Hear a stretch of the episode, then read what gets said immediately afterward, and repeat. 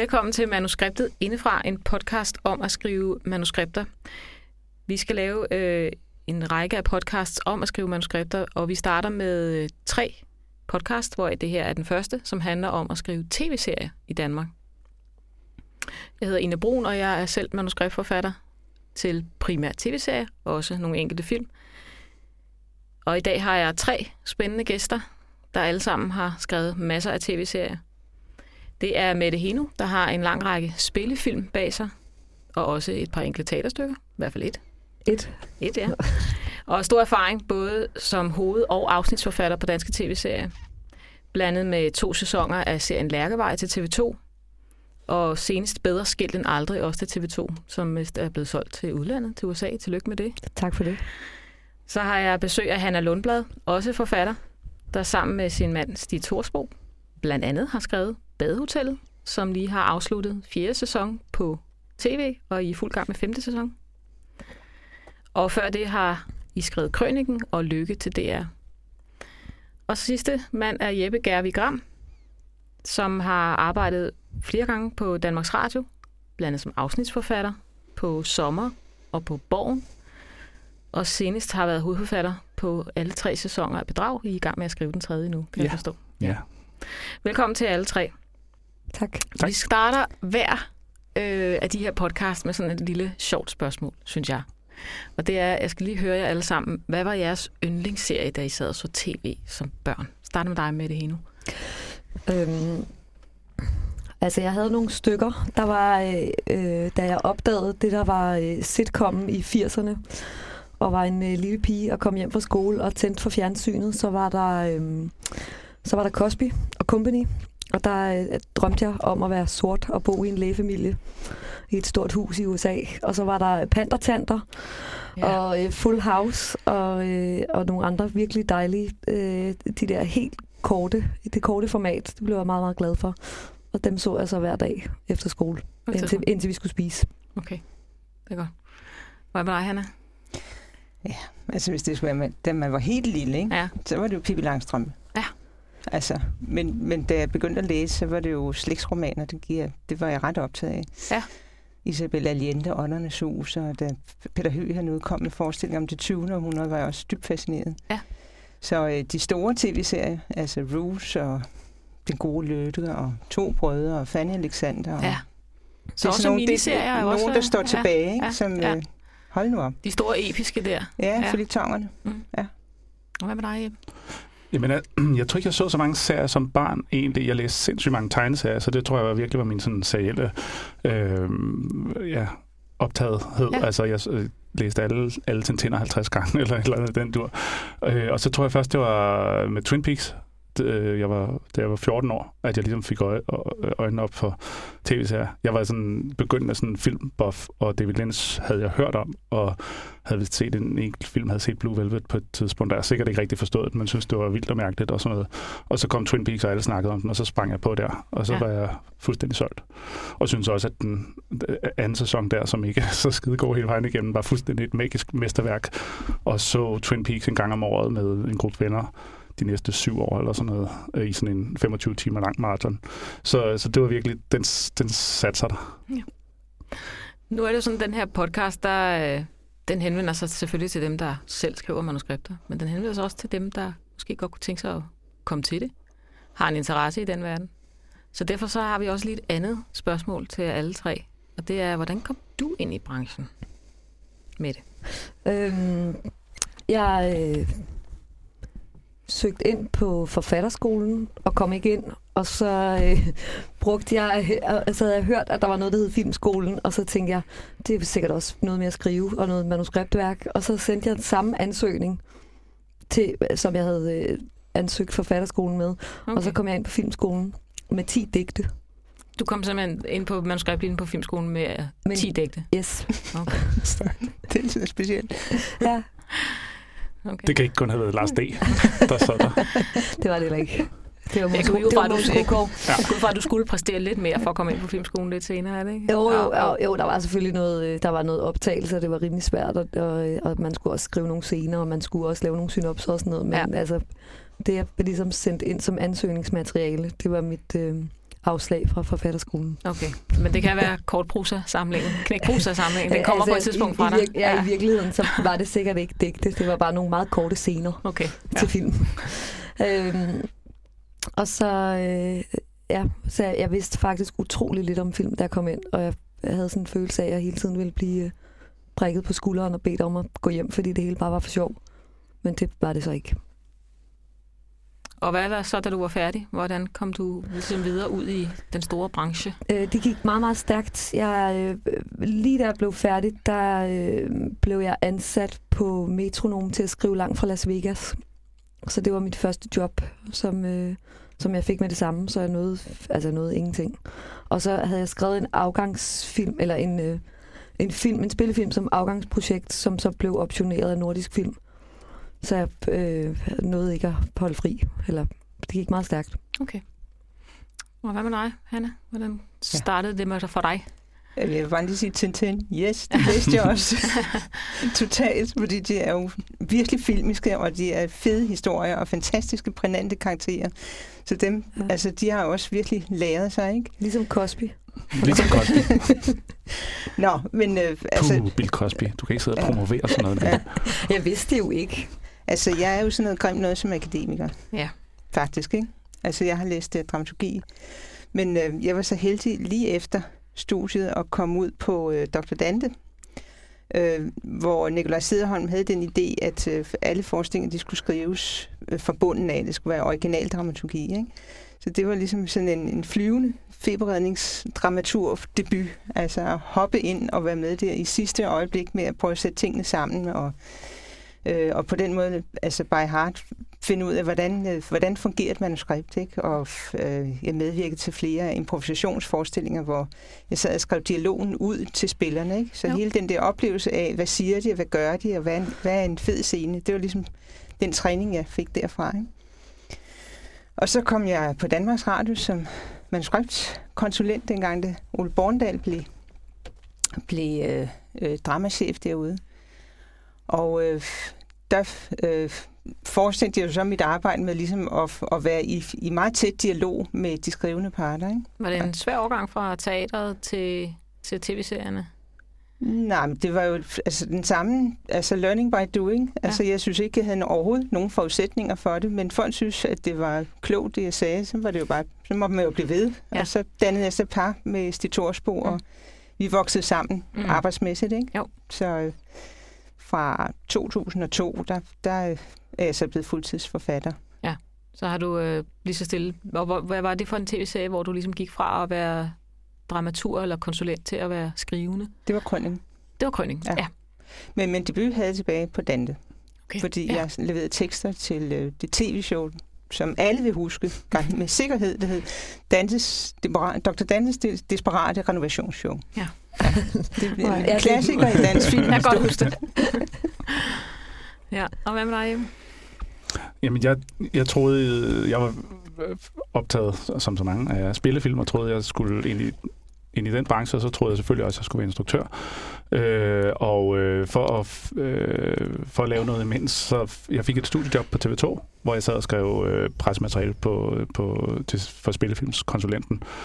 Og så på et tidspunkt, øh, jeg rykkede til København og læste film- og medievidenskab, men ville stadigvæk på en eller anden måde ind, søgt ind på, på filmskolen et par gange og sådan noget, som på instruktion. Og så blev jeg ansat på TV2, som, øh, eller så fik jeg et, et nyt job, som var øh, konsulent, tv-seriekonsulent, hvor jeg så sad og så alle, øh, alle de amerikanske tv-serier igennem, og engelske, og en pæn del af de øh, europæiske øh, med henblik på indkøb. Øh, og det, det, det ramte mig voldsomt, hvor, hvor fantastisk vildt et medium det var, og at det ikke bare var de der få ting, som var blevet kanoniseret, blandt andet Three Peaks og sådan noget, som var, som var øh, øh, stor kunst. Altså, men at der var så meget godt dramatik derude, og, og endda lavet kommercielt, altså til, til, øh, til amerikanske networks. Øh, og så var det samtidig med, det var i 99, øh, så det var samtidig med, med HBO-eksplosionen, så øh, øh, vi havde Six Feet Under, vi havde Sopranos, vi fik ikke Sex and the City, men... Øh, og stadig, og så var, øh, altså, ja, så det blev jeg voldsomt grebet af. Og så fandt jeg ud af, så så jeg sådan en bagomudsendelse om Friends, hvor jeg for første gang så et forfatterrum, øh, hvor, hvor en gruppe 10-12 af de skarpeste øh, LA-forfattere sad der og, og, og brainstormede om, hvad, hvad, hvad Chandler skulle sige. Og det så så vidunderligt fantastisk ud, det rum, og, og så kreativt. Og så tænkte jeg, det der, det, det, det er det, jeg skal, det er det, jeg vil. Øh, og så søgte jeg ind på manus, øh, og vidste, at de havde et godt samarbejde med DR og med Svend Clausen, som jeg havde mødt en enkelt gang før, og sådan noget. Og så kom jeg ind øh, på manus, og så har jeg ikke set mig tilbage siden. Jeg har ikke nogen ambition om at skulle instruere. Nej, det var, det var netop mit næste spørgsmål. Ja. Det var, hvad så er de der instruktørdrømme, de lagt på hylden? Men det er de altså. Ja. Totalt. Ja. Nu har du set, hvordan det er, så det skal du ikke nyde noget af. Nej, jeg synes, det er meget sjovt at skrive. Ja.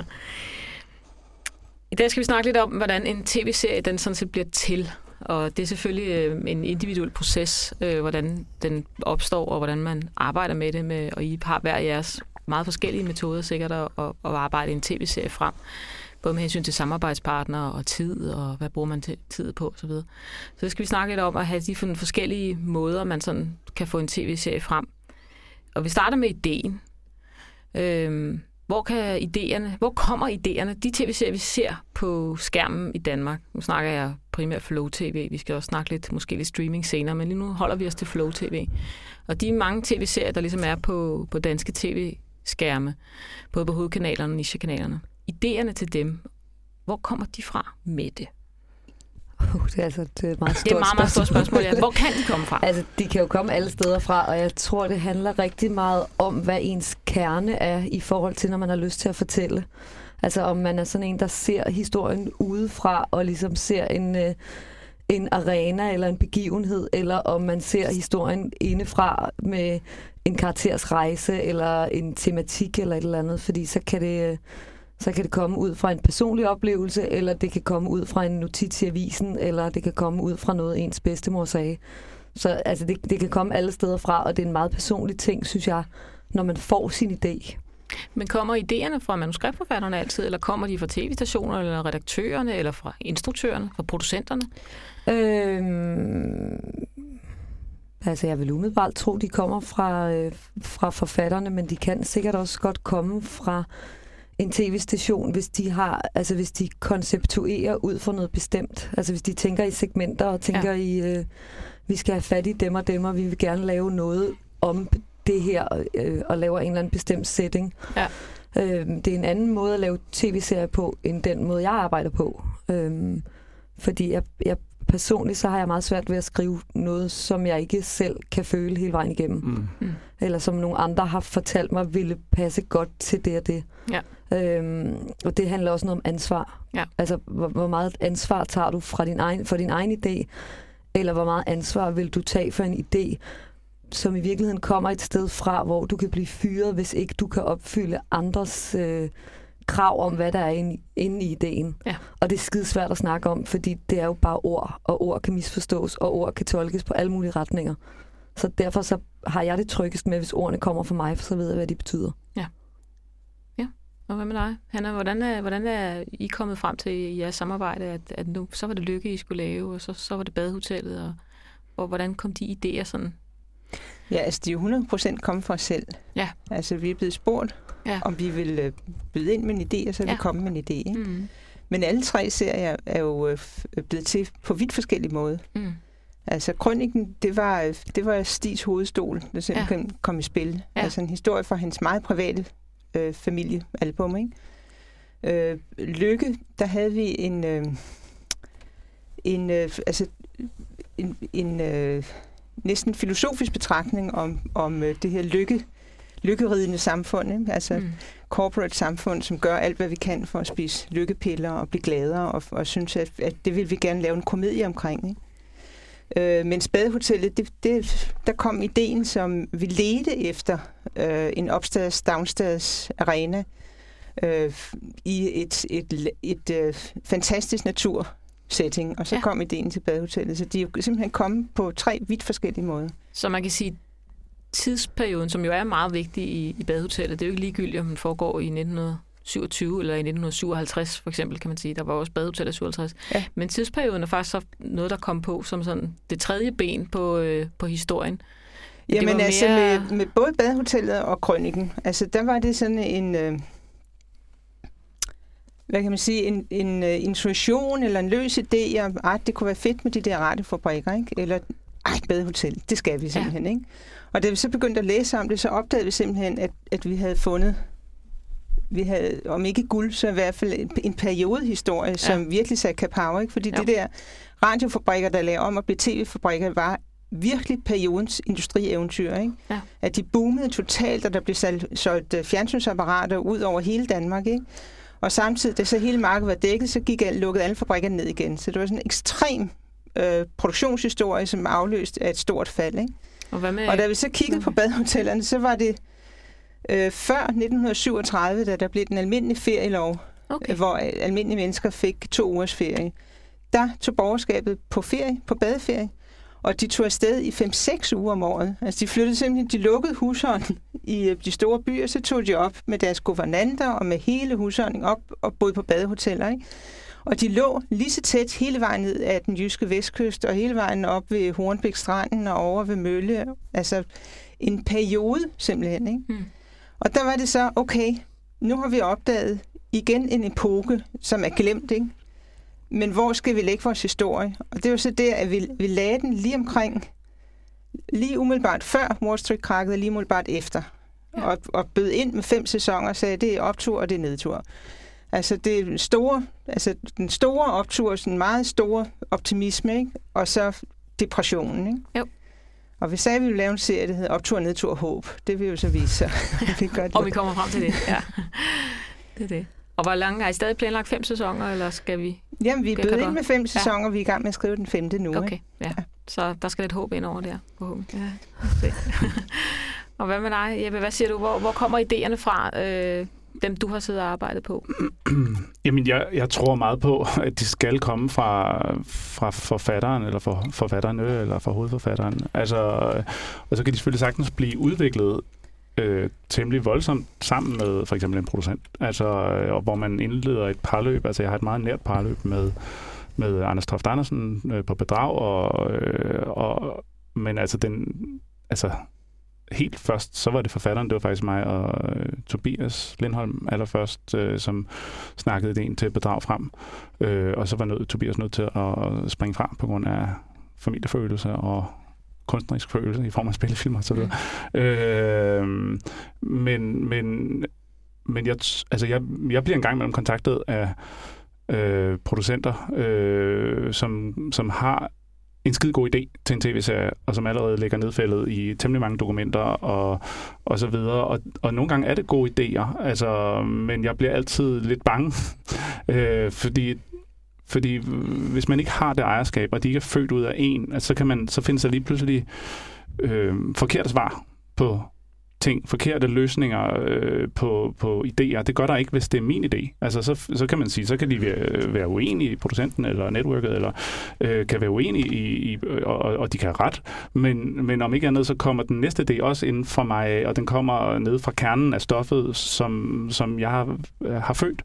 Øh, hvor hvis, hvis, hvis de allerede er, er langt i en udvikling, og så hyrer, de skal lige have en, en hovedforfatter, øhm, øh, så, så, så deres kreative ejerskab så stort, at jeg, jeg tror, at det er problematisk. Men jeg vil, heller ikke, jeg vil ikke sige, at jeg har prøvet at være i, øh, gå lignende ud på det. Altså, øh, og nogle gange er der helt klart idéer, som er så gode, hvor man tænker, gud, den vil jeg gerne have fået. Og, og det kan godt være, at, at det så vil være godt nok. Altså.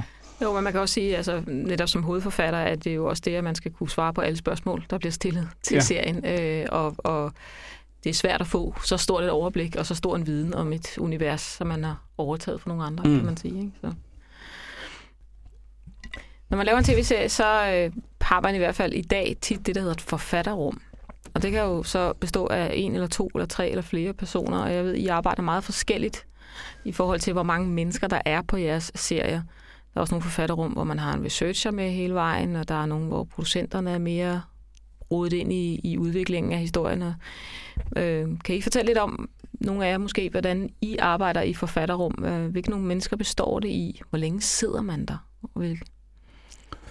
Altså, øhm, på de to serier, hvor jeg har været meget tungt involveret, altså på, i Born og Bedrag, øh, der arbejdede vi med, som, med forfatterrum på tre personer. En hovedforfatter og to episodeforfattere, typisk. Øh, eller det gjorde vi hele vejen igennem. Så var der nogen, har der været nogle udskiftninger øh, undervejs øh, blandt episodeforfattere og en gående til og fra. Øh, men det er en størrelse, som passer mig godt. Altså, det passer mig godt som episodeforfatter, øh, og det passer mig godt som hovedforfatter. Så der er jeg bare egentlig, der har jeg taget den model fra borgen videre egentlig. Altså, øh, og hvor lange periode sidder man så i det rum der øh, og snakker? Hvis vi, jeg får til at vide, at vi sidder længe, når jeg siger det. Øh, vi sidder i øh, to uger på et afsnit og storyliner. Øh, jeg bilder mig ind, jeg, jeg siger, at øh, normalt, når jeg bliver spurgt omkring det, at det er nødvendigt, når man, i hvert fald når man beskæftiger sig med noget, som er så research-tungt, som, som borgen med, var med politik og, og, og øh, og som, som økonom, økonomisk kriminalitet også er. Altså, øh, vi, vi kan ikke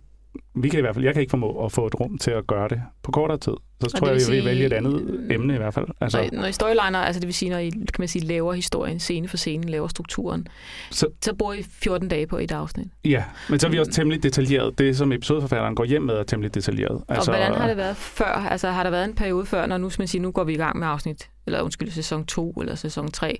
Har der så været en, en periode, inden man sådan går i gang med det enkelte afsnit, hvor I har siddet og snakket? Og, så har der været en kortere udviklingsperiode. En kort udviklingsperiode, hvor I snakker ja. om hele sæsonen? Ja, ja. ja. Øhm, lidt afhængig af, hvor meget tid. Altså anden sæson, det var uhyggeligt kort, fordi vi, vi var bagud øh, i tidsplanen i forhold til første sæson. Så der var, jeg tror, der var, der var sat halvanden uge eller, eller sådan noget til snakken om, om sæsonen. Øh, det var vi nødt til at forlænge. Øh, så jeg tror, vi endte med måske tre uger en måned eller sådan noget. Øh, men altså 10 timers fortløbende øh, drama med et ret komplekst plot i et komplekst univers, øh, det tager ret lang tid altså at plotte ud, altså fordi man, der er så mange, man skal også kende alle de avenyer, man ikke går af. Ja. Øhm, så, så, så jeg synes, jeg synes, det er tilpas tid, men der er helt klart garanteret producenter derude, der vil sige, at det, det, det, det er luksus, og det er måske endda spild. synes I andre, det er luksus? Ja, og spild. Nej, det... det skal lige sige, at Mette er også producent. Nej, det synes jeg ikke. Jeg, jeg synes, det handler helt om... Øh, det handler om temperament, og det handler om, øh, om grundighed og, øh, og, og hvor plottet ens historie er. Øh, fordi personligt, så øh, da jeg lavede Lærkevej, der storylinede vi, så vidt jeg husker, tre afsnit om ugen. Mm. Øh, men jeg startede med at lave sådan en synops på hver afsnit alene, så der var ikke den der øh, fælles snak. Altså der var, den, den sprang jeg ligesom over. Øhm, fordi at... Øh, at jeg ikke så... Altså, det der med at, at snakke ting frem i forhold til det, jeg interesserer mig for, eller de serier, både Lærkevej og Bedre Skilt end aldrig, er meget karakterborget. Mm. Og, øh, og, og scenerne bæres meget af replikker mm. og af, af, af, af sådan nogle særlige kendetegn i karaktererne. Øh, og det er meget, meget svært at ramme, og det er meget svært at tale frem. Og det er meget svært at plotte, fordi at det på en eller anden måde skal have en uforudsigelighed i sig selv. Så derfor så vil jeg hellere have korte udviklingsforløb med episodeforfattere, hvor de så giver et bud på noget. Og så i stedet for, at jeg giver noter, og de skriver igen, så skriver jeg oven i deres, og så skriver de oven i mit. Og så på den måde, så har vi... Øh, så er der ikke så meget, altså, der er ikke så meget at tale om. Fordi at det er også svært at formulere præcis, hvad jeg vil have, når jeg først ved det, når jeg sidder og skriver det. Man kan også sige, det er også, det er netop som du siger, det er usædvanligt, fordi ofte er det sådan, at episodeforfatterne skriver måske et treatment, og så skriver de en første og en anden version af manuskriptet. Ja. Og så skriver hovedforfatteren oveni 17 ja. gange. Ikke? Ja. Men altså, du, du laver også sådan lidt, lidt frem og tilbage. Ja. ja. Altså i stedet for at give noter på treatment, så skrev, så skrev jeg deres treatment igennem så de kunne gå på first draft, uden ligesom, at, der, at der skulle kommunikeres alt muligt, men så kunne jeg ligesom få det på den måde, hvor jeg tænkte, så er der i hvert fald ikke nogen misforståelser. Fordi at det er, jeg synes, det er, det er svært at kommunikere også om humor. Altså når, når man laver noget, mm. der ligesom skal ja. ramme en, to, en helt bestemt tone, tone, og der skal være komedie ind i, så er det virkelig et, et uh, smagsspørgsmål. Så hvis man ikke er god nok til at guide folk, så kan de ende i alle mulige blindgyder, hvor at nogen synes noget er morsomt, og jeg synes ikke, det er sjovt, eller omvendt. Ja. Øhm, så min forfatterrum er utrolig små. På bedre skilt end aldrig, så var det mig. Ja. Øh, og så havde jeg så på hver afsnit havde jeg Marie Østerby ansat til at storyline sammen med mig. Hvor jeg ligesom havde skrevet et, en synopsis, og så storylinede vi det på en dag. Og så skrev jeg et treatment, og så gav hun noter på det. Og det fungerede virkelig godt. Fordi der er det sådan det, det der med at have en, som man deler smag med, og som kan noget, altså kan noget, øh, som jeg ikke kan i forhold til dramaturgi, og, og have nogle friske øjne på noget. Ja, det er også en anden ting, jeg tænkte, vi lige kunne øh, måske runde. Øh, men øh, vi må også gerne snakke videre om, hvordan man sætter et forfatterrum sammen, og hvor meget man bruger på de forskellige dele. Skal jeg lige fortælle Ja, gør du, gør du bare det, ja. Fordi, øh, I har også et lille forfatterrum, kan man sige. Vi har et meget lille forfatterrum, ja. men øh, vi startede med at prøve samtlige, samtlige team riding modeller af. Altså, fordi Stig og jeg mødte hinanden på landsbyen og bagefter på taxa, ikke? Jeg tror, vi prøvede alle modeller faktisk. Men det endte med, at jeg sad og var redaktør og storylinede sammen med Adam Prise, Søren Svejstrup og Donja Gry. Øhm, og Stig skrev treatmentet igennem, og de lavede first draft på baggrund af det treatment, og Stig lavede final draft. Øhm, og derefter blev erkendelsen netop, at der, at der blev brugt så meget energi på ligesom at formidle tanken om, hvad, hvad man gerne vil have, at, øh, at det måske ville være lettere at, at, at, at gøre det, at jeg simpelthen bare gik ind og understøttede, at Stig formulerede det, eller han skrev det. Ikke? Og derfor blev vores forfatterrum meget, meget lille.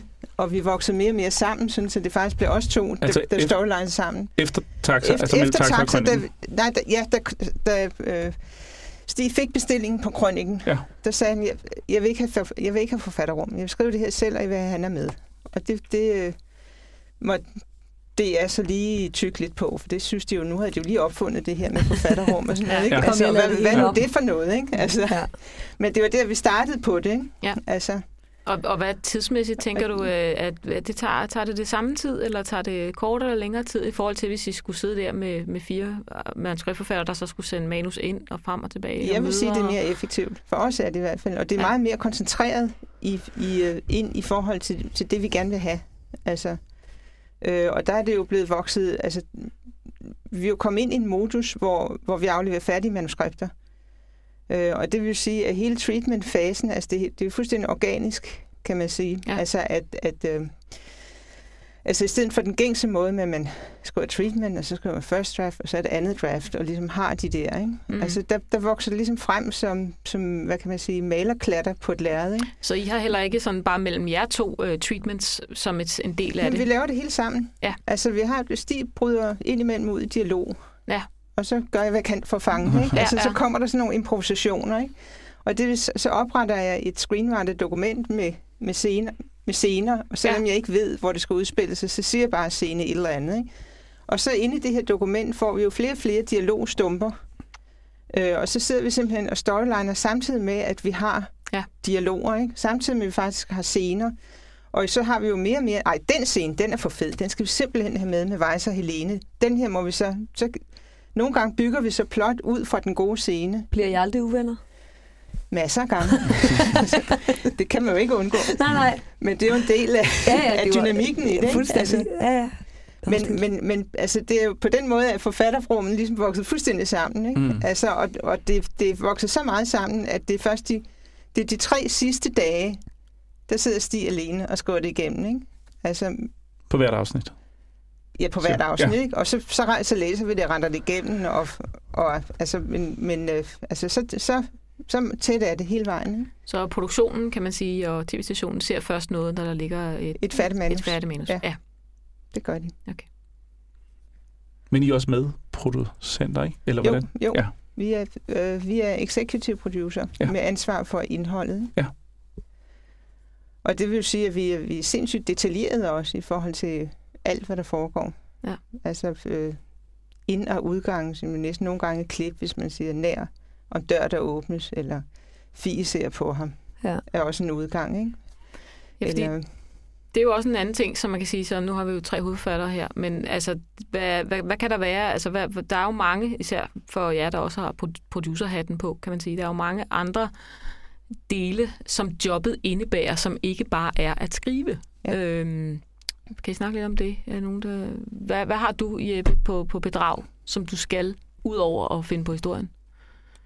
Jamen, øh, Øh, jamen altså, jeg, øh, hele vejen fra start til slut, synes jeg. Altså, øh, og, men heldigvis er der en masse meget, meget dygtige mennesker, som sikkert er dygtigere til de ting, som, øh, som, som, som øh, også bare passer deres job. Altså dygtige klipper, dygtige instruktører, dygtige fotografer osv. Ikke? Men, men, men altså, jeg arbejder meget nært sammen med øh, min producent, Anders Toft Andersen, øh, og, altså, så når, så når manuskripterne ligesom kommer ud af forfatterrummet, øh, jamen, så, så skal der snakkes med, med instruktører og øh, skuespillere selvfølgelig, og øh, som regel er det Anders og instruktøren, der tager snakkene med fotografen og så videre, men, men jeg har en masse snakke selvfølgelig, altså først før vi går i optagelser, og så under optagelserne, der holder jeg mig lidt i, i baggrunden, lidt væk fra sættet, og så bagefter, så er det jo i klip igen, øh, som er en kæmpe stor del af jobbet. Altså, at men har der. du lige så meget skuespillerkontakt, om man så må sige, øh, som, som instruktøren har? Nej, nej, bestemt ikke. Altså, men jeg har jo men jeg har, jeg har den skuespillerkontakt, jeg har brug for, for at kunne øh, styre processen. Ikke? Men jeg sidder jo med de næste manuskripter, når vi er i optagelser. Altså, men mine, altså, jeg har snakket med, med med hovedskuespillerne undervejs, og som jeg jo selvfølgelig lærer at kende rigtig godt i løbet af sådan en serie, ikke? Øh, og hvad, hvad de, hvad også, jeg ved godt, jeg ved hvad, nogenlunde, hvad de ønsker for deres karakterer, og hvad de forestiller sig osv., ikke? Og så har vi en stor øh, reading dag, hvor alle er inviteret, og hvor vi sidder og læser manuskriptet højt, og hvor vi har øh, møder bagefter. Øh, altså, øh, som, hvor, eller, hvor jeg og, og Anders har møder med skuespillerne på øh, individuelt. Mm. Øh, jeg tænker lidt på, når man skal lave sådan et forfatterrum, nu kan man sige, øh, I har sådan nogle små, intime forfatterrum, og jeg arbejder meget sammen med folk, I kender og har kendt i lang tid. Øh, og det siger jo til mig, at I faktisk går efter et forfatterrum med mindst mulig ballade og konflikt, egentlig. Fordi altså, der, jeg synes, jeg, jeg har godt tænkt mig at snakke om noget med det der med, at, at jeg synes nogle gange, der er sådan lidt en myte i, i, i både vores branche og også i andre kreative brancher, at hvis noget skal være rigtig godt, så skal det sådan være født i smerte og det skal være født i konflikt. Og hvis ting, ligesom, hvis ting skal blive rigtig godt, så skal man have noget modstand på det, man gerne vil. Kan I genkende den? Ja, ja, eller, hvad, ja, eller der skal sådan træ, ja, altså, eller der sådan, du ved, at man sådan lidt, når man, hvis der skal være nogen, der trækker i den anden retning, eller der skal ja. være nogen, der hiver det et andet sted hen, fordi man skal udfordres øh, for det, man egentlig, på det, man egentlig gerne vil som forfatter. Ja. Øh, er det noget, øh, hvordan har I det med den? Med den tankegang? Altså, jeg, jeg synes, der er udfordringer nok, bare det at skrive en tv-serie. Og det er, jeg synes, det, altså, det er jo en, en myte, og den starter helt sikkert fra spillefilmen, ikke? som er et mere koncentreret, øh, en koncentreret fortælling, som... Øh, Nej, der gik jeg stå. Der gik du stå. Ja. Nej, men jeg tænker mere... ja, ja, du må gerne altså, det der med forfatterrum, ikke? Altså, fordi nu har jeg jo ligesom været med øh, faktisk hele vejen fra, at øh, det gamle tv-teater fandt ud af, at de ville begynde at lave tv-serier. Ikke? Så jeg var med i hele den der learning by doing-proces, og nu begynder vi at lave lange serier. Ikke? Og på et tidspunkt kom den jo også som sådan en øvrika. Vi skal have et forfatterrum. Fordi så går det hurtigere, og så kan vi producere mange flere afsnit på en meget større hastighed. Ikke? Altså det vil sige, det er, at tanken, drømmen om et forfatterrum er jo delvis en producentdrøm. En meget, meget hed producentdrøm. Ikke? Altså hvis vi har flere mennesker i spil, flere mennesker i arbejde, så får vi manuskripterne hurtigere, så kan vi levere mere. Øh, det er min helt personlige erfaring, det er jo, at, at, øh, at det er blevet sjovere og sjovere, jo mindre modstand vi får af den der type med, at nogen skal være kloge, eller nogen skal ligesom ind og være formynderiske. Ikke? Mm. Men, men der, hvor, hvor vi faktisk, som vi er lige nu, er inde i, i uh, en produktion, hvor vi har optimalt medløb, eller optimalt support, eller optimalt optimale muligheder for at realisere det, vi gerne, er, øh, gerne vil. Der kan man bruge energien på de kunstneriske kampe, og de er hårde nok, kan jeg sige til Mette. Ja. Man behøver ikke alle de andre. Nej. Og jeg kan slet ikke, jeg kan slet ikke tilslutte med den myte, jeg har gjort, hvad jeg kunne ud på filmskolen, men også prøve at skyde den i seng og sige, man behøver ikke være uvenner for at lave Nej. god kunst. Altså man, hvis man nu Nej. koncentrerer sig om de kunstneriske kampe, ikke? Altså, ja. jeg, har, jeg har altså også oplevet øh, øh tv-stationer, som ligesom prøver at sige, øh, at nu, nu skal vi lige vende det hele på hovedet, og det skal heller ikke være for let, eller vi skal Ja. jo lige, jeg prøver lige at give jer lidt modstand, bare lige for at, at se, om der, øh, om, om der kommer noget sjovere ud af det. Hun Why? tænker, "Jamen, det gør Ja, der altså, ikke. nej. Ja, eller nu har du skrevet en meget sjov Nej. serie, så må jeg hellere få en super Ja. ja. alvorlig instruktør Ja. ja. til at instruere det, så vi ligesom kan trække det lidt over i, at det skal Ja. ja. ikke bare være sket Ja. ja. det hele. Ja, det er det. Vi Nej. kan lige vende det hele på hovedet, fordi du skal jo have lidt modstand, så du rigtig kan vise, hvad du kan. Ikke? Men hvad vil der nu ske, Øh. hvis man til udgangspunkt i, at folk faktisk er meget store? Eller folk er nogle talenter, og, og hvis de får, Ja, og at får, det- får virkelig gode betingelser, så, så, så, så, leverer så de. blomstrer de, altså, i stedet ja. for, at man har brug for modstand for Det synes at jeg en vokse. glimrende, et, et godt udgangspunkt, ikke? Ja.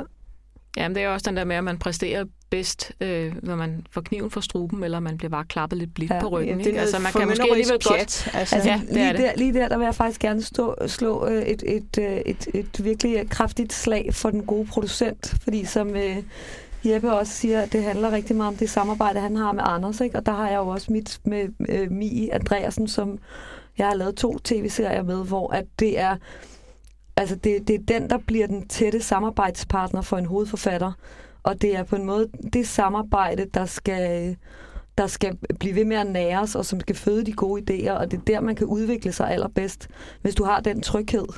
Og det er jo, at, at der er en producent, der stoler på dig.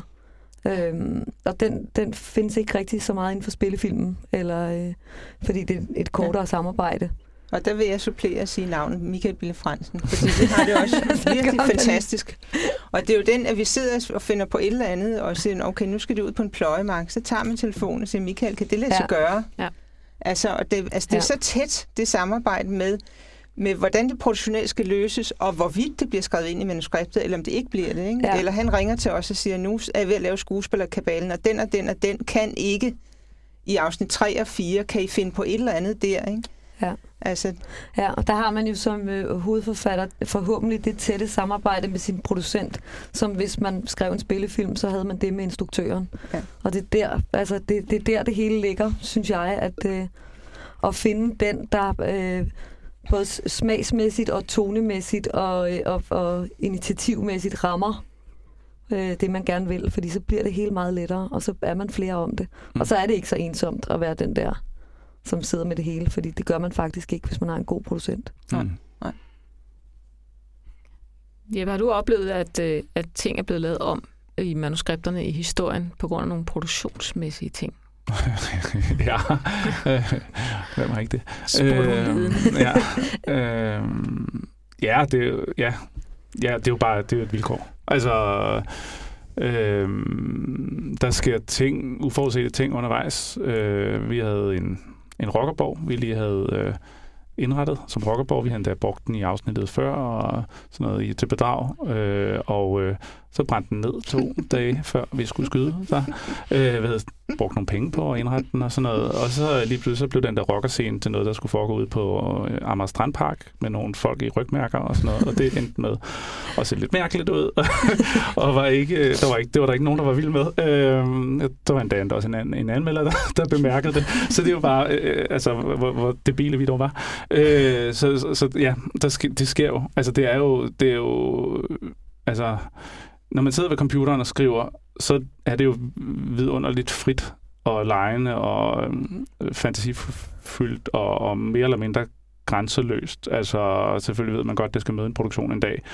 Men, men en ting er ligesom, hvad der så ligger i manuskriptet, og en anden ting er, hvad der kommer, kommer helt ud på den anden side. Altså, der er det jo også, at man skal øh, stole på sin, øh, på sin dygtige producent og, og, og tro på, at øh, han og alle de andre, der er på projektet, kæmper så hårdt, som der skal kæmpes for at få, få øh, det maksimale af det hjem igen. Ikke? Men altså, nogle gange bliver man jo ramt af virkeligheden, og så, så er det en brændt rockerborg eller et eller andet andet, Ja. der ikke lige kunne lade sig gøre, eller øh, en halvdags optagelse, der gik i vasken på grund af noget med vejret eller sådan noget. Ikke?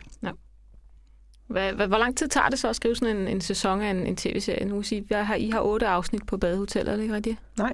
Nej. Vi har syv, I og har i syv, den her sæson har vi seks. og det er sæson 6. Og man kan sige, nu, nu kommer I jo med en sæson om året, kan man sige, så det, det tager jo så et år. Øh, men øh, hvor meget af det år bruger I på at sådan arbejde koncentreret på manuskripterne, og hvor meget bruger I så som, kan man sige, producentgærningen? Øh, det er svært at opgøre det, fordi vi gør det jo sideløbende, ikke? Altså nu er produktionen gået i gang, så der er vi jo, bruger vi jo masser af tid hver dag til at se castingbånd og være i dialog og snakke om, hvorvidt skal der et nyt vindue i her, eller hvad skal, hvordan skal indretningen være. Øhm, Hvor langt er I med manuskripterne, når I går i optagelser? Typisk øh, to manuskripter. to manuskripter? Ja, okay. Så vi skriver samtidig med, at de producerer. Ikke? Ja. Altså vi starter, vi har efterhånden, vi har fået sådan en årscyklus her på, på badehotellet, at vi starter i januar og februar måned med at, med at stå, altså, hvad kan man sige, koncipere den kommende sæson, eller finde på den, eller stå og, og så kommer vi ind i de der, når Michael kommer med en grim kontrakt med nogle datoer og sådan noget, ikke? Altså. og så, så kommer vi ind, ikke? Og skal, så har vi fem uger, og så aflevering, og fem uger aflevering, og fem uger Mm. aflevering, ikke? Og det, det, det, det går hårdt for sig. Ja. En, samtidig med at hele, hele holdet, nu er vi alle sammen mødt ind, og nu er vi på, og så skal vi jo så skal vi snakke med regien, og vi skal snakke med instruktøren. Og, altså, der er jo ligesom alle de der processer kommer ind, ikke? og så starter de optagelser. Og øh, en, en, i starten så vi meget med dailies. Altså nu, nu ser vi med, hvis der er en ny cast, eller altså et eller andet, som vi er i tvivl om. Ikke? Øhm, og, og nogle gange har vi skrevet noget om på baggrund af det, vi så. Ikke? Eller Michael har, har lavet det til, eller vi er blevet enige om, at det måske var en god idé sammen med vores instruktør Fabian, at lige tage det, tage det på en lidt anden måde. Ikke? Eller, ja. så, så vi kan korrigere undervejs, hvilket er jo en fantastisk mulighed. Altså, hvor en spillefilm, der, der, der fanger bordet, når du sidder derinde i klipbordet. Ikke? Her kan vi, helt, vi kan faktisk gå ind og korrigere undervejs. Ikke? Mm. Bliver det optaget kontinuerligt, eller hvad? Det... Øh, nej, det gør det ikke. Okay, men I afleverer under optagelserne, Ja, så, så, så I kører i blokke af to, eller hvad? øh, ja de, de optager Okay. blokke. De optager to blokke nu, mens vi skriver på afsnit 3 og afsnit 4. Ikke? Og så begynder de at optage afsnit 3 efter sommerferien, mens vi så skriver på, på 5 og 6. Ikke? Okay, men så, så det bliver stadig optaget i, altså, i den, så du Ja, og ja. laver ikke Ja, men noget altså, fra afsnit 5, samtidig med, at du laver åbningsscenen på afsnit 1. nej, det gør vi ikke. Okay, altså, det kører vi på Lærkevej. det- Nej, nej men det, det kører inden, fordi det Okay. er to, øh, de første to afsnit. Ikke? Okay. Øhm, og så, øh, når vi er færdige med at skrive, levere manuskripter, så går vi ind i klippebordet. Og så sidder vi faktisk der i, i hele november og hele december i klipbordet og med til at lukke afsnitten. Og- nu, har vi jo, nu er vi nede på de to, to faste klipper. Så, altså det hele ligesom er jo ved at finde de faste former, ikke? Altså, hvor vi så sidder og lukker afsnitten, og bagefter sidder vi sammen med komponisterne i lyd og lydmanden og lukker afsnitten. Ikke? Øh, så vi har året fuldt besat, Ja. til vi så kommer hen i, i januar og starter i forfra. Ikke? Hvor lang tid tog det at skrive Bedre skilt end aldrig? Altså, det var en ret, øh, det var en ret kort proces, fordi det tog øh, fra det blev, det blev greenlightet på to afsnit, first draft på afsnit 1 og 2. Øh, og det var i februar, og så var det, den var færdig optaget i december. Så der, og der skrev jeg også øh, under optagelser og sådan noget, men der, men der skulle vi, vi skulle kaste fra februar, så sådan noget, det skulle konceptueres.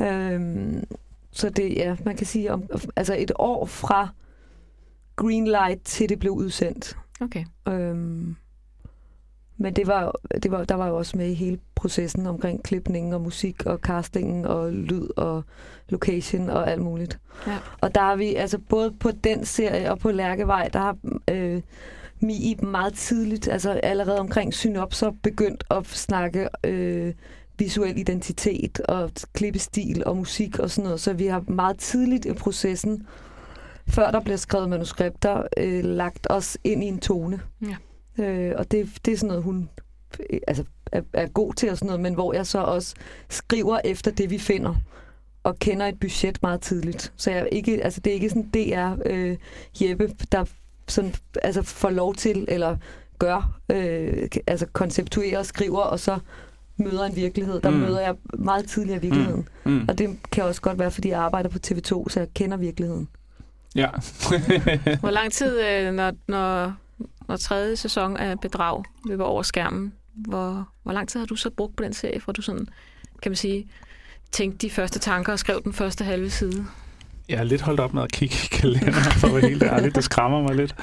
Øh, altså, det, så har jeg vel brugt fem år eller et eller andet, og så har jeg brugt fem år på borgen. Og, øh, så øh, tror jeg ikke helt. Men altså, men, men, men, øh, men der, deroppe, ikke? Altså, ja. øh, det, tager, det tager lang tid. Det er jo også en, det er en vidunderlig proces, men det er også lidt uhyggeligt, den måde, man bliver suget ind. altså i en serie på, synes jeg, at, at hvis altså, øh, man lever i det, og man lever med de der karakterer, og man øh, øh, knokler på en helt særlig måde, og man er altid bagud, og det er de samme mennesker, man, man ser og så har samtaler med, og man, har en, man, man bliver mere og mere indforstået. Altså, det må også være super mærkeligt at komme ind nogle gange udefra som ny ny episodeforfatter eller et eller andet med ind til de her mærkelige mennesker, som er vokset helt sammen, og øh, der, der er opstået en eller anden mærkelig øh, øh, mikrobe, som lever inde i det her rum, som gør, at de alle sammen tænker på præcis samme måde og sådan noget. Ikke? Øh, altså det er bare, det er bare, ja, det, det, det er nogle store rejser, altså ja. også, også som forfatter, synes jeg. Øh, og jeg, jeg er da helt klart også bevidst om, at efter bedrag, øh, hvad jeg kaster mig ud i, jeg er enormt sådan, Jeg skulle lige sige, hvad, hvad, hvad, hvad, hvad, hvad, hvad, hvad, skal du lave, hvad skal du gøre anderledes næste gang? Er noget, du har tænkt over der i processen? Jamen, det ved jeg ikke. Altså, mit første, øh, det der sikkert også, det, det kommer også an på, om det er, hvorhen, hvorhen det ligger og, og, og så videre. Altså, men, men i første omgang, så tror jeg, det er også noget med, jeg kan virkelig mærke sådan en bevidsthed om, hvad, hvad, hvad kaster jeg mig ud næste, næste gang, Altså, det skal være et emne, der ligger væk fra der, hvor jeg lige har været i hvert fald, hvis jeg ender med at komme til at bruge tre eller fem år, fem år på det. Altså, øhm, fordi jeg, jeg, er nok, jeg er meget sådan monoman. Altså, jeg, jeg arbejder på en ting ad gangen. Forfatter er jo forskellige. Jeg, kan, eller jeg arbejder helst på øh, en ting ad gangen. Jeg har været så heldig at få lov til det, men jeg kan godt lide at bare grave mig ned og så lave, fokusere. Og så føler du så også, at du har, føler du så også, at du sådan har, skal man sige, skrevet dig ud i det emne, så, ligesom, så, så er det også skrevet færdigt for dig. Så det vil sige, at du skal over i noget helt andet. Ja, I hvert fald ikke noget... Det, skal, det, det kan godt... Det, det er svært at lave noget, der slet ikke handler om politik eller økonomi på en eller anden måde. Øh, men, men, øh, men ja, det skal handle om noget... Altså, øh, det skal handle om noget andet. Må, må jeg lige spørge om noget? Altså, ja. når du siger, det er svært at lave noget, der ikke handler om økonomi og politik, er det så, fordi at det ligesom er sådan en grund. Nå, jeg måske min. fordi jeg tænker nemlig, jeg har aldrig lavet noget om økonomi Nej. eller politik. Så jeg tænker også en piratserie, really. der kan man måske også. altså, det, nå, det er bare meget ja, sjovt, ja, det er at, at, at, at det ligesom i din For, verden, I min verden er, er det altså, nok øh, at, en stor del kan, af det at være menneske. Ja, altså, at man ikke kan lave drama uden det, fordi jeg, altså, jeg kan, det, det, det er slet ikke noget, der ligger nej, nej, lige til sidebenet, nej, for, eller højt. Nej, nej. Højt sidebenet, det er noget andet. Ja. jeg, jeg synes jo, vi kører med en kombi. Ja. At det både er, ja. der er både et politisk spor og et, og et uh, menneskeligt ja. spor. Det er den menneskelige drama og et komediespor. Ja, jeg håber også, at vi har et menneskeligt spor. men, jeg, øh, jeg men, øh, altså, et menneskespor. ja. Øhm, Ja, ja nej, det, det var siger bare, nok det var bare sjovt. Det, nej, jeg stussede bare over det, ja. at det var som om, det var sådan grundpillerne i dramaturgi. Mm. Og, nej, nej, overhovedet. Nej, nej, det, forstår, jeg, nej ja. det er nok, øh, Jamen, det er til, nok min livstilgang. Ja. ja. Hvis man sådan lige holder sig til selve skriveprocessen, og ikke sådan, kan man sige, når I har producerhattene på, som I jo har i større eller mindre grad. Øh, men selve skriveprocessen, hvad er det sværeste? Hvilken del af, af det at skrive er, er sværest for jer? Hanna? Det er at få manuskriptet til at samle sig. Det er de sidste mareridsagtige, øh, ja, de aller sidste dage, eller den sidste, de sidste uger, hvor man har alle de her mange idéer, og, og, og ligesom tro på det, og, og vide, at det skal nok samle sig, det skal nok blive fedt, og på et eller andet tidspunkt, men, men at det ikke ser sådan ud. og komme igennem de pas, hvor det absolut ikke ser ud til, at, at, at, at den her lander også som alle de andre har landet. Ikke? Ja. For det, der er det sådan mere sådan bare en, nogle løsrørende scener, som sådan mangler den der, det der flow igennem det, eller, ja. eller er det sådan Nej, men den det er følelse? jo at blive ved med at have, det, det er jo blive ved med at, at, at gå til det med, med det her kritiske øjne, ikke? Altså, ja. hvor man til sidst kommer ind i, at man er så kritisk over for det, man faktisk bliver i tvivl om, altså, hvor er det henne? Altså, altså er, er det helt i skoven, eller er vi på det rette, rette spor, ikke? Altså. Okay, så det er sent, sent i processen, kan man sige, det der, at, at det er svært. Øh. Jamen altså, ja, for, øh, jamen det med, altså helt først i processen, der ja. er det jo ekstremt lystfyldt. Hmm. Fordi der er det sådan, kan vi gå den vej, vi kan gå den vej. Nå, man kan også gøre sådan, eller man kan ligesom, altså det hele er åbent, ikke? Altså på et eller andet tidspunkt skal det jo så samle sig til noget, der begynder at give mening, ikke? Hmm. Og så når man så sidder der, prøvestenen er manuskriptet, der hvor det hele skal samles, og det hele skal flettes, og alle, nu er vi jo så lykkelige, at vi har et fantastisk ensemble på 25 spillere. Ikke? Men de skal jo alle sammen have deres historie, og de skal alle sammen have deres scener. Ikke? Og det er et kæmpe, kæmpe puslespil der til sidst, at få det hele lagt sådan så det spiller, og, og der, der, der er bare, at der er en eller anden form for forførelseskraft i det. Ikke? Hvad, hvad med jer andre? Hvor, hvor er det, I sidder og tænker, jeg skulle også bare have åbnet et solcenter eller gjort et eller andet i stedet for? Det kan nås endnu. Ja, det kan også Ja, de løber ingen vejen, de solcentre. Øh, jamen, jeg har det på en måde lidt ligesom Hanna. Altså, det er, øh, men, men det er sådan helt konkret sidste fjerdedel af manuskriptet synes jeg er redselsfuldt. Øh, altså, jeg starter op meget intuitivt, og, øh, og, øh, og, og hver dag, når jeg starter med at skrive videre, så læser jeg alt igennem, som jeg har skrevet. Altså fra hele manuskriptet, fra side 1, og retter det igennem, og så kommer jeg ligesom et par sider længere, og så er det samme proces hver dag. Og til sidst så mangler jeg de der sidste 8 sider, eller 10 sider, eller, altså alt efter, hvad det er for et format. Og de, og de, bliver, øh, og de bliver bare sværere og sværere at lave og skrive. Så jeg kan ikke, jeg kan ikke, jeg kan ikke lave de sidste tre scener, fordi der er så meget... Øh, der, der er så meget lukke ned og åbne op, og det skal også være spændende i næste afsnit, og der er noget afsløring, og der er noget et eller andet, og der har jeg bare forelsket mig helt vildt i de øh, første 20 sider, fordi dem har jeg også skrevet igennem øh, altså på det tidspunkt 14 ja, gange. det er det for langt, ikke? ja, og det er, Det for er jo langt. også en, ligesom en lille detalje, ikke? Ja, altså, det er de det. fede 20 sider, de er pludselig det er blevet det. 30 sider eller sådan noget, ikke? Ja, så jeg, altså, jeg elsker at sidde og nørde med en, en lille replik og bruge en halv dag på det, og en lille scene, der får en sjovere udgang. Og til sidst, så, så, altså, så mangler jeg bare hele, øh, hele afrundingen, eller hele den, den store finale i afsnittet, fordi, fordi jeg har brugt for meget energi på nogle, øh, på nogle lækre ord. Og det er selvom du godt ved, hvor øh, afsnittet sådan set skal hen. Ja, men ja, så nogle gange så kan jeg også godt lige lave sådan nogle afstikker, fordi jeg kan godt lide at, ikke at følge min egen dramaturgi. Ja. Bare sådan lige for at se, se hvad der så sker. Med dig? Prøve lidt angst. Ja, præcis. Ja, hvor er det, du øh, tænker, Jeg, ja, øh, det er nok lidt det samme, som Hanna siger. Øh, altså, det, vær- den værste del af processen er, når man, når man er der mellem, præcis mellem, mellem den lystfulde start og idérigdom, og hvor man bliver høj på alle de fede idéer, og så man, når man får stykket det hele sammen og kigger på det, før det er blevet pusset af. Altså, øh, hvor, man, hvor man bare tænker, shit, vi er alle sammen tæt lidt løse. Altså, øh, Pizzabog, ja. Og, og så skal man lige huske på, at man har været der 50, der før. 100, Ja, 200 gange før. Øhm, men men, men, men der, der er stadigvæk et moment, hvor man tænker, fuck, det, det bliver aldrig nogensinde godt jo. Det her, Nej. lige det her, det bliver aldrig Ja. nogensinde godt.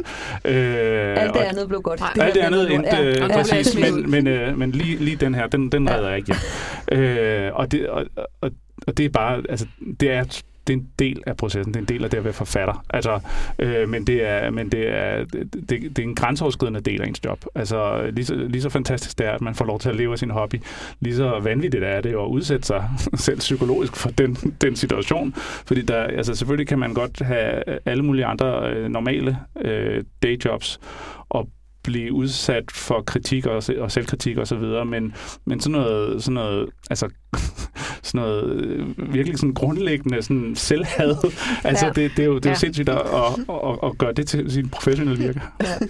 Det er meget skamfuldt at aflevere noget, som man... Ja. Altså, bare generelt. Det er bare skamfuldt at aflevere noget, som andre skal læse. ja, eller læse op til en læseprøve.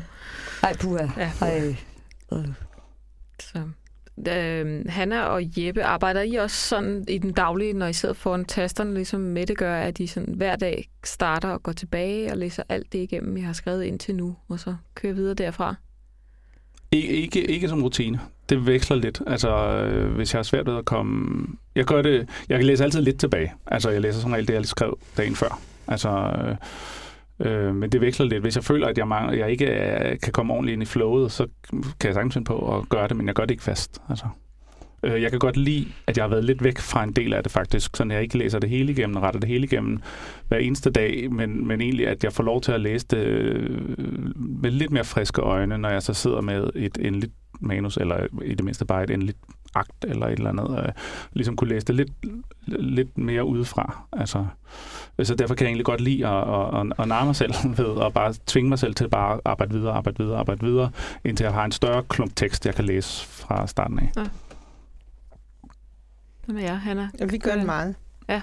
Altså, men det er selvfølgelig et spørgsmål om, på hvilket tidspunkt i, i processen. Altså, det er jo der, hvor det begynder at skulle samle sig, ikke? Der, der begynder vi meget ofte altså forfra, men altså, vi er jo, altså, det er jo kun mig, der sidder ved computeren. Altså, så det, det, det er jo meget sådan fortalt. Altså, det er jo meget, at vi så prøver at genfortælle afsnittet for hinanden, eller sige, så er der den scene, så er der den scene, så, eller massen ved det, eller altså ligesom, at, at altså hele tiden den der test af, er det fortælbart? Er der et flow i det? Ikke? Altså. Men I bruger ikke så meget at skrive op øh, på tavler for jer selv? I har det Ja, som det set inde i hovedet? Eller? Jeg, jeg har altid skrevet på tavler, men Ja. ja. nu har jeg, altså, det, men det kom mere og mere, men det der, den her feature med, at screenwriter kan flytte scener, Mm. har jo så pludselig gjort, at det visuelle har jeg på skærmen. Ja. Så jeg har ikke behov for at, for at få det op på et whiteboard længere, det, men jeg, jeg har virkelig tegnet meget. Jeg tænker lidt, øh, er der nogen sådan tv-serier, altså nu, nu snakker vi sådan, hvis vi sådan snakker lidt generelt, er der så nogle tv-serier sådan i Danmark, i det, det, i det serielandskab, der er lige nu, som I sådan, sådan lidt savner, hvor I tænker, jamen, hvorfor de den slags serie, dem, dem laver vi ikke i Danmark, indholdsmæssigt eller genremæssigt, eller hvor I tænker, det der, det, det var der nogen, der burde lave. Bliver altså, helt stille. ja, men, det, men det, er det, er- det er fordi, det er svært at sige, når man selv lige har forsøgt at lave det. Fordi det, jeg selv interesserer mig for, som, er, øh, altså, som jeg er virkelig fascineret af inden for de sidste fem år, hvor det er, er, er, blevet, øh, er blevet meget stort, det er den der 30-minutters drama, dramaformatet, som har komediepræg, måske fordi det er et kort format, men som har nogle meget, meget stærke karakterer, som, øh, som, som føles som en, en, en lang roman, du folder ud, som, øh, øh, øh, hvor du kommer i dybden i, øh, i, altså, og i, ud i nogle meget, meget interessante afkroge af alle mulige karakterer. Mm. Øh, altså for eksempel Girls, eller Transparent, eller Mm. Altså de der, altså, som, som ryger ind under formatet comedy, men ikke er det. Ja. Dem har vi meget, meget svært ved at placere herhjemme, fordi hvis ikke den er øh, haha sjov og kan levere underholdning til hele familien, som øh, kan sidde og se den øh, i det korte format, så, øh, så, tror, så kan folk ikke afkode den. Eller det er i hvert fald... Øh, det er i hvert fald fordommen, kan Mm. man sige, ikke? fordi det fungerer jo rigtig fint på streamingtjenester, men vi producerer det ikke herhjemme. Nej, der er måske også, altså det er jo nok også noget med, at det, så er der i hvert fald en forestilling om, at det bliver for smalt, og så er der, Ja. så er der ikke penge og, Ja, og ja plads det, er til det. er jo ikke, nej, det er jo ikke bredt nok, og det er også svært at placere formatet, men jeg savner det, fordi jeg savner de personlige fortællinger om at være menneske, som ikke er sat op i, i, øh, i et erhverv, jeg ikke kan identificere mig med, eller en arena, som jeg, jeg ikke kan se for mig. Altså hele den Mm. der sådan, amerikanske tilgang til familien, og til de små problemer i en stor verden, eller store problemer i en lille verden, eller, dem, dem synes jeg, det savner jeg bare noget mere af. Men kommer ikke, øh, tror ikke, det kommer til at ændre sig? Øhm, når vi nu får øh, måske flere tv-serier. Vi får i hvert fald flere serier nu, fordi der bliver lavet til streaming Mm. selvfølgelig og så videre. De, altså, det virker som om, altså, det primetime, de primetime tv-serier, der bliver lavet, altså, det lægger måske navnet, men vi, vi, der, der er jo et krav om for alle steder om et meget stort publikum. Ja. Altså, øh, hvilket jeg sådan set synes, synes er rimeligt nok. Altså, men det er jo klart, det former jo også det, der bliver lavet. Det er jo nemmere at lave et nicheprodukt, hvis det er øh, på engelsk og til streaming, fordi så er det til hele verden, og så er det til den gruppe af mennesker over hele verden, som gerne vil se det. Det er lige pludselig et meget stort publikum, Ja. men vi taler dansk. Ja. Øh, og det gør bare publikum meget mindre Nordic Noir eller ej. Altså, at, at, at vi... Altså, vi er et lille bitte land, som jeg synes jo laver øh, temmelig gode tv-serier i forhold til, hvor lille et land vi er, en lille branche vi er. Ja. Altså, øh, og, men det er klart, at der er... Altså, jeg, jeg håber da også, der sker et eller andet, hvor, man, hvor der er plads til de serier, hvor, som, som, skal have, som godt må have mindre publikum, men det er jo bare Ja. det er jo dyrt at lave tv-serier, må man sige. Altså, det er lige før, man så skulle have sådan en, en, sådan ægte, ægte film, Filminstituttet konsulentordning for uh, tv-serier. For, eller for sådan noget, smallere tv-serier. Men jeg synes også, vi laver... Det, er der ikke det mere eller mindre med det der public service? Øh, ja. det, det er jo tv-stationerne, der skal søge det, og de søger jo kun med deres kommersielle projekter. Ja. Øhm, jeg synes også, vi laver fremragende tv herhjemme. Det var mere, hvis, hvis man kunne savne noget i landskabet, øhm, Mm. så er det i hvert fald det, jeg er allermest fascineret af lige nu fra øh, andre lande. Mm. Men det er klart, det er jo et niche-produkt, øh, fordi det henvender sig til en, en bestemt måde, øh, en bestemt befolkningsgruppe, eller altså du for børnefamilierne gider ikke at se det, mm. eller det. Og formatet er svært. Mm. Altså 30 minutters formatet Mm. er svært, fordi vi er kodet til, at det skal være sjovt. Og når det så ikke er sjovt, så er der mange, der synes, det er kedeligt. Så det er en... Øhm, men, Ja. der, men der kommer bare helt vildt meget interessant i Ja. det der krydsfelt af drama og komedie. Som, øhm, som måske altså, kan være, der kommer noget mere af det nu med, med de flere muligheder, der er på streaming. Men jeg tror øh, på ingen måde, at det er noget, som øh, de store tv-kanaler øh, hvis, har glæde af. Jeg vil kaste ud i. Ja. Nej, og det forstår jeg godt. Det Mm. vil jeg da heller ikke gøre. Nej. Så en lille sidste ting måske her, tror jeg. Hvad, eller hvilke tv-serier ser I selv for øjeblikket? Øh, hvis I overhovedet ser nogen? Øh, kan, er der noget, I kan anbefale derude på Flow eller på streaming? Eller er der måske noget helt andet, I gerne vil anbefale? En bog eller et eller andet? Hvis I slet ikke ser tv-serier, Altså, udover det, er dem, meget, selv laver? det er et meget skamfuldt spørgsmål for mig, fordi dengang jeg sad på TV2 og købte tv-serien, der så jeg jo alt og følte, at jeg var ham, der vidste mest. Øh, og havde set det hele og så videre. Og, og, og, og siden den gang, altså efter jeg begyndte at skrive selv, så kæmper jeg for at finde tiden til at se det hele, og der kommer bare flere og flere og flere og flere tv-serier, og øh, det, markedet er større og større og større, og jeg synes hele tiden, at der kommer noget nyt, som man også lige skal nå at se, og hvor jeg ender med at få set et afsnit eller to, eller altså det skal virkelig, virkelig være godt, for jeg får set en sæson. Øh, og det er nogle gange lidt trist egentlig. Altså, øh, jeg tror det sidste, jeg har set en fuld sæson af, var The Night Off, som jeg var meget begejstret for. Altså, som jeg synes var fedt og inspirerende, og ja. Enig. Ja, der synes jeg altså også, at miniserien kan noget helt exceptionelt, øhm, som er meget, meget interessant, og som jeg håber, kommer, at vi kommer til at se rigtig meget af de næste år. Den der lukkede otte afsnits øh, romanfølelse, Mm. som Mm. The Night Of havde, og som... Øh, The Crown. ja, og, og Little Big øh, Li- hed den Liars eller Lies? Lies. Mm. Little Big Lies, som også er syv afsnit, synes jeg også var en helt fantastisk serie. Som også har, altså den, den slutter, når den slutter på noget, ikke? Så, så den har jo det der, det er baseret på en roman. Ja. Men der er, altså, der er virkelig mange gode af de, i de kortere formater. Hanna, har du noget, du skal anbefale? Ja, jeg har det ligesom Jeppe. Jeg føler mig totalt nørdet og tunnellagt ikke? Med, Ja. med historiske 30-romaner. Det har jeg en, en fest med. Okay, ja. Men altså også gode film ser vi ind imellem.